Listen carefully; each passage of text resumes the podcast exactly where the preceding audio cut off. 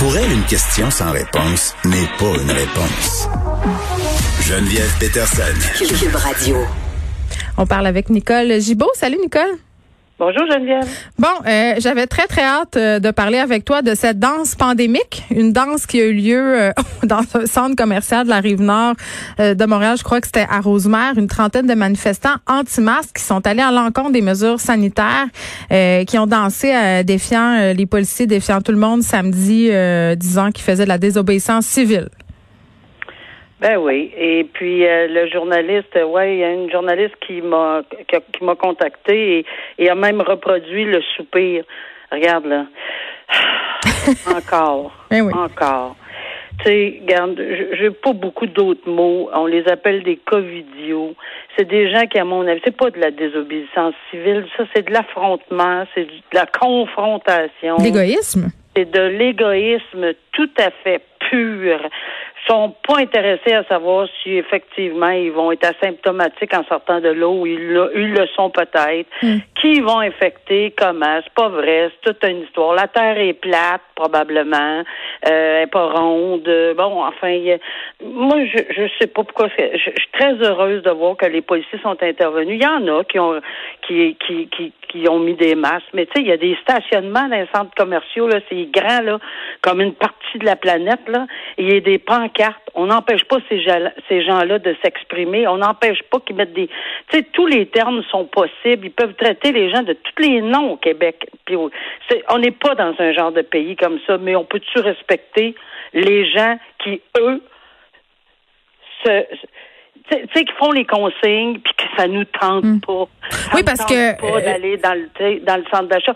Moi, j'aimerais assez ça y aller dans le centre d'achat, mais j'ai assez peur de rencontrer un paquet de ce monde-là qui va qui, qui, qui puis je regarde partout là on s'en va tu sais y a-tu quelqu'un qui a mis son masque en, en dessous du nez? Parce que ça c'est les, en dessous du nez sont ah, il y en a plein. il y en a plein des en dessous du nez euh, j'en vois régulièrement. Les en dessous du nez c'est un bon terme.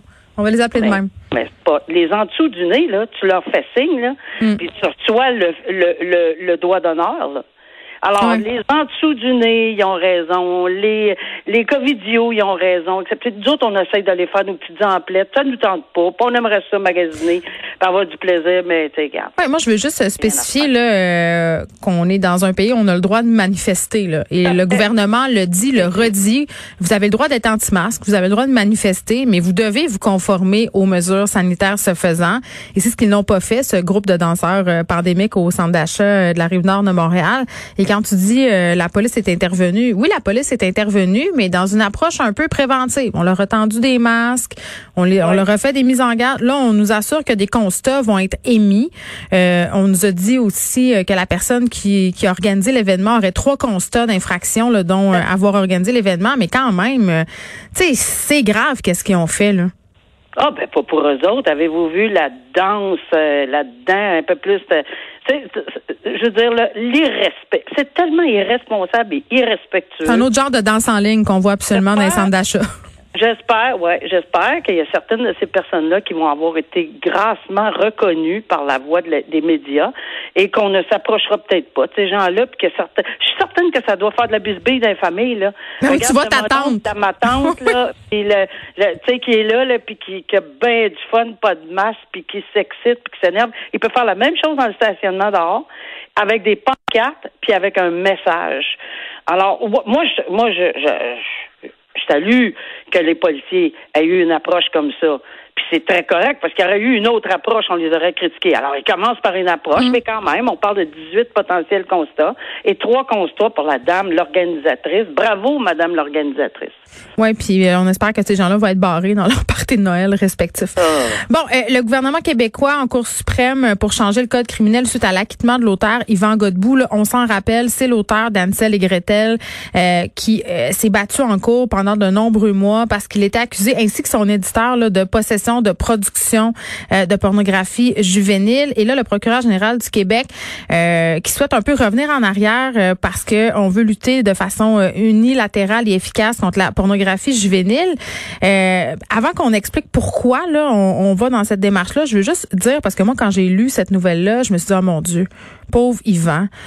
J'espère que ça va pas euh, faire qu'on remet en question son acquittement qu'il va devoir encore parce qu'il était venu ici à l'émission raconter l'enfer par lequel il était passé euh, au cours de ces mois-là. Là. Mais non, euh, ça remet pas en question son acquittement. Mais pourquoi le procureur de la couronne va de l'avant et essaie de faire remettre entre guillemets ces articles-là du code criminel? Lorsqu'un tribunal supérieur, comme la Cour supérieure en l'occurrence, touche à la l'inconstitutionnalité ou la l'un des deux, d'un article de loi dans le Code criminel spécifiquement. On l'a vu dans le dossier de Bissonnette. Il a déclaré une partie, bon, euh, de, l'article en question pour les peines, tu sais, multiples des 25 ans par bloc, etc. Bon, c'est en Cour suprême. C'est sûr que toute question fondamentale en matière de constitutionnalité se retrouve à moins, se retrouve devant la Cour suprême souvent, là, mais à moins que ça soit de tous. Quand c'est une évidence que j'ai rarement vu. C'est particulier ici, mais non, il faut pas qu'on s'inquiète parce que M. Godbout ne repassera pas ceci. Là.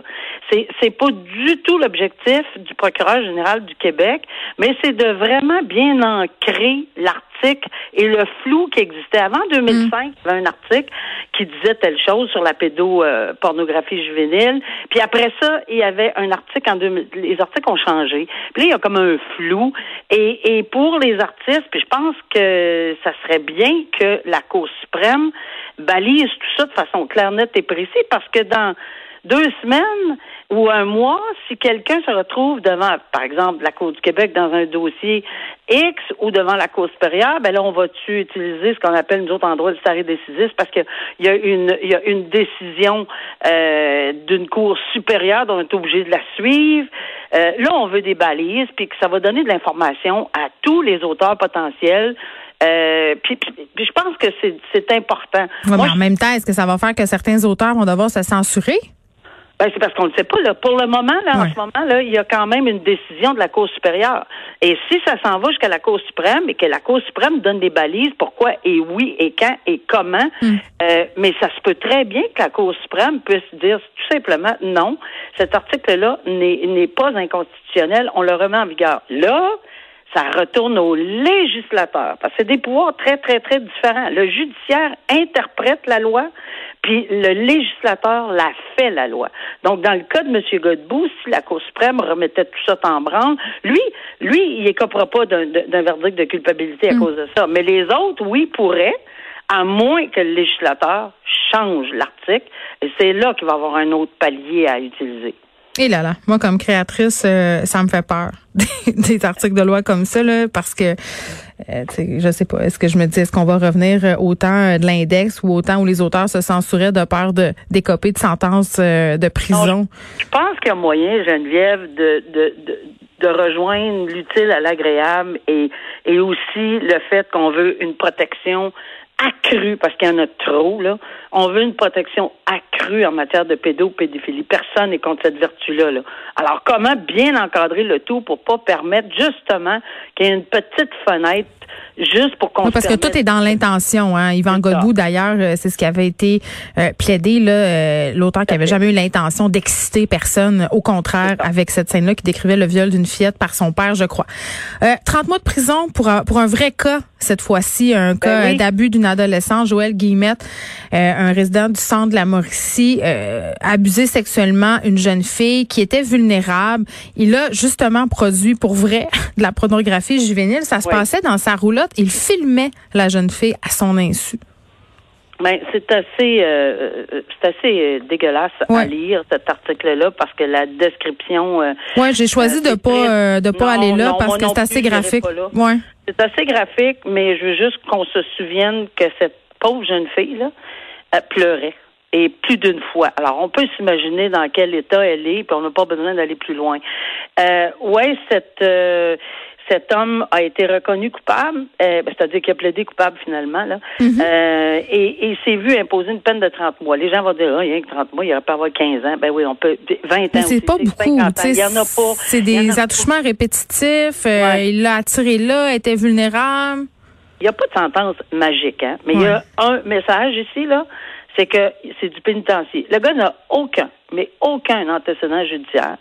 puis s'en va au pénitencier. Puis je peux vous dire que sa sentence va être double, parce qu'une sentence pour de la pédophilie, euh, dans le milieu carcéral, c'est pas toujours bien vu. Là. Alors, ça, c'est pas le problème de, de, des, des tribunaux. Il faut que les, les, les institutions carcérales. Tu veux dire qu'ils vont manger ce show en prison? Ben, c'est pas, c'est pas des crimes qui sont particulièrement acceptés. Là.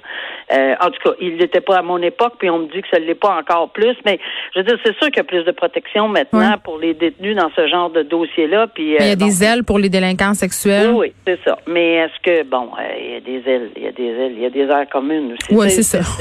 C'est juste que Bon, alors voilà, donc 30 mois, euh, ça peut sembler léger pour quiconque, euh, mais 30 mois pour une première infraction, moi, je, souvent, je voyais, bon, ben, on vous, c'est un an minimum, premièrement. Alors, c'est 12 mois, on a donné trois fois plus, presque. Ouais. Est-ce qu'on peut considérer que c'est médium? Oui, c'est sûr que si on le prend émotivement, on y donnerait 300 mois. Tu sais, je veux dire, il n'y a pas de mois, il n'y a pas d'année, il y a pas. C'est tellement dégueulasse avoir euh, euh, faire ce genre de geste pour une personne aussi vulnérable qui, qui à répétition pleurait, puis que tu sais, euh, c'est même pas descriptible comme comme situation. Mais au moins, elle a, elle a été assez courageuse pour le dénoncer.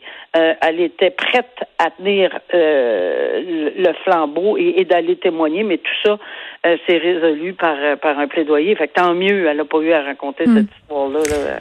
Alors voilà. Très bien, Nicole, on se reparle demain. Merci. Merci beaucoup. Au revoir. Bye.